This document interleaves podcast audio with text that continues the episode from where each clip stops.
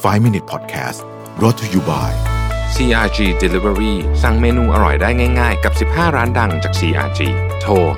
1312 ครบจบในออเดอร์เดียว CRG we serve the best food for you สวัสดีครับ 5 minutes podcast นะครับคุณอยู่กับโรบิทานุสาหะครับ วันนี้จะมาชวนคุยเรื่องแดชบอร์ดผมเชื่อว่าตอนนี้เนี่ยหลายองค์กรที่ก่อนหน้านี้อาจจะไม่เคยมี dashboard ก็จะมี หลายองค์กรที่มีอยู่แล้วก็จะปรับเปลี่ยนรูปแบบของ dashboard ไปนะครับจริงๆ dashboard เนี่ยมันก็มีความหมายที่ที่กว้างมากอะเนาะคือจริง ๆ มันก็คือเหมือนกับที่ที่หนึ่งที่เราสามารถเอาไปดูสถานการณ์ว่าตอนนี้เนี่ยสถานการณ์ขององค์กรเราเป็นยังไงบ้างคือแต่ช่วงนี้มันวิกฤตจัดเลยเนี่ยนะครับเพราะฉะนั้นเชื่อว่า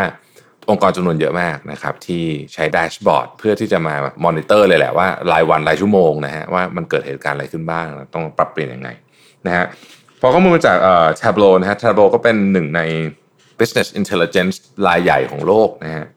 เชื่อว่าหลายท่านก็เคยใช้บริการอยู่แล้วนะครับของ Tableau นะครับ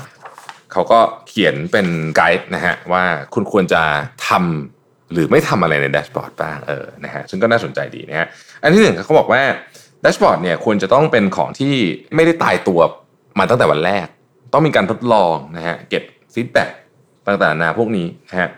เขาบอกว่ามันมันมันจะไม่ได้เป็นของที่ทำครั้งเดียวแล้วเสร็จแล้วนะครับแบบนี้ปกติเนี่ย dashboard มันจะค่อยๆ เปลี่ยนไปตามตามความต้องการของคนใช้ คือหลายครั้งเนี่ยคนทำไม่ได้เป็นคนใช้หรือว่าไม่ไม่ได้ใช้คือคนที่ใช้เนี่ยคนที่ดูอาจจะไม่ได้ร่วม process ของการทำนะฮะเพราะฉะนั้นเนี่ยมันก็จะต้องปรับไปเรื่อยๆนั่นเองนี่คือสิ่งที่ควรทำนะฮะสิ่งที่ไม่ควรทำเขาบอกว่า don't over design นะฮะคือบอกว่าอย่าไป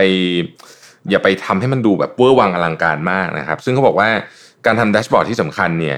ฟังก์ชันสำคัญกว่าความสวยงาม คือต้องดูแล้วต้องเข้าใจและรู้เรื่องนะครับอย่าไปเลียนแบบ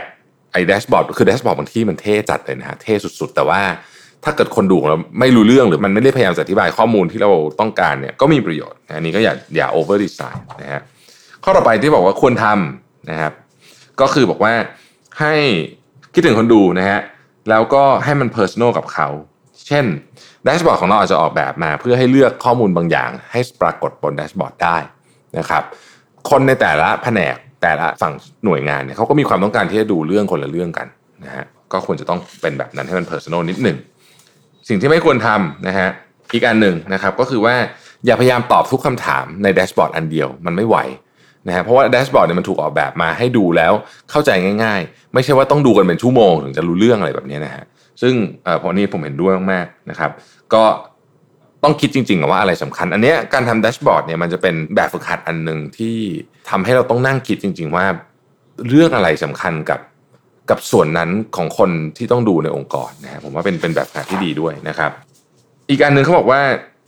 อันนี้ควรทำก็คือไปหา inspiration มาจาก industry อื่นๆนะฮะเขาบอกว่า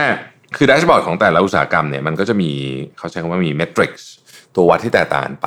แต่บางทีพอคุณเห็นปุ๊บเนี่ยคุณจะรู้สึกว่าเฮ้ยมันสามารถมามาใช้กับเราได้นะครับเราก็ดีด้วยนะฮะยกตัวอย่างเช่นเขาบอกว่า dashboard ของการติดตามผู้เล่นฟุตบอลนะฮะนักฟุตบอลเนี่ย performance ของนักฟุตบอลเนี่ยอันเนี้ยเออสามารถนำมาปรับใช้กับกับการติดตาม performance ของคนในองค์กรได้เหมือนกัน นะแต่ว่าเหตุผลที่น่าสนใจก็คือว่าไอ้ dashboard ที่ติดตาม performance ของนักฟุตบอลเนี่ยมันดูแล้วมันน่าตื่นตาตื่นใจอะมันมีวิธีการนำเสนอที่สนุกนะฮะใช้คำนั้นแล้วกันนะครับ อีกอันนึงนะฮะบอกว่าเวลาออกแบบ dashboard เนี่ยออขอให้นึกถึงmobile in ไปเลย เหมือนคล้ายๆออกแบบเว็บไซต์เดี๋ยวนี้นะฮะก็คือโมอาจจะต้องใช้คำว่า mobile first เลยก็ว่าได้นะ คือ dashboard บางอันนะฮะอันนี้ผมเคยเจอเอง คือ มันจะไม่ work เลยเวลามาอยู่บน mobile อันมันอาจจะดูยากโดยตัวเล็กเกินไปหรืออะไรอย่างเงี้ยนะเขาก็เลยบอกว่าต้องออกแบบโดยการนึกถึงเรื่องของ mobile ไว้นะฮะแล้วก็ให้คิดเลยว่าถ้าสมมติว่ามันแสดงผลได้เล็กลงไปกว่า dashboard ปกติในใน mobile เนี่ยนะเราอาจจะต้องเลือกอีกอะ่ะก็ยิ่งต้องโฟกัสหนักลงไปอีกว่า เราอยากจะพูดเรื่องอะไรนะครับอีกอันนึงนะฮะที่เขาบอกว่าควรทำนะฮะก็คือว่า เปลี่ยนชาร์ตไปเรื่อยๆ คืออันนี้เป็นการทดลองแบบหนึ่งก็คือบางทีเนี่ยเราไม่รู้หรอกว่าการแสดงผลแบบไหนเนี่ยมัน work ที่สุด แล้วคนที่ดูเองเนี่ย ก็อาจจะไม่สามารถบอกได้ว่าอุ้ยเราคิดว่ากราฟแบบแท่งจะต้องดีกว่าแบบวงกลมอะไรคือบางทีเราเราไม่ได้นึกจากมุมมองนั้น เพราะฉะนั้นเขาเลยบอกว่าอ่าวิธีหนึ่งที่ดีก็คือลองเปลี่ยนไปเรื่อยๆแล้วก็ get feedback ดูสิว่าเออคุณชอบกราฟแบบไหนมากกว่ากันนะครับพื้นที่ก็เป็นอีกอันหนึ่งที่บอกว่าสำคัญต้องพิจารณาถึงสัดส่วนที่เหมาะสม เขาใช้คำว่า dashboard real estate ก็คือ